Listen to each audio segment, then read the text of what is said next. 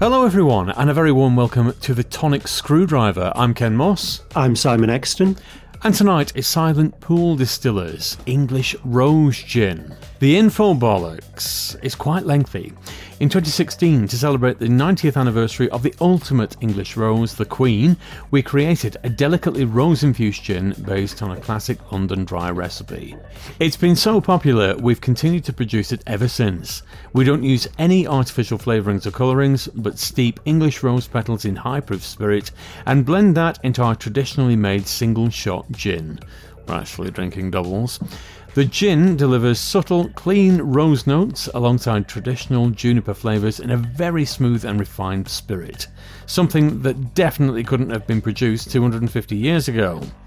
Using a classic gin base, post infused with heritage rose petals, this gin combines the flavours of traditional gin botanicals with the fragrant notes of the English roses in full bloom.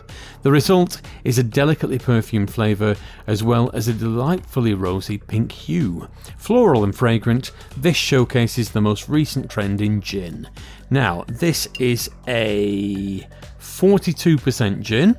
It's from batch number one. Dr. Exton, what do we think of the nose? It smells like rose water. It smells like rose water. I love rose water. Oh. This smells. I, I could sit and smell this all day. Oh, I Yummy yum. adore rose as a flavour, as a smell. They're my favourite flower. Eyes down, dive in. Oh, oh wow. Oh, hello. that is absolutely lovely. Oh, my. That's really nice. Rose is one of my all-time favourite flavours. This is beautiful. Absolutely beautiful. Clear five, five out of five. Yeah, no doubt about it. I mean, five out of five.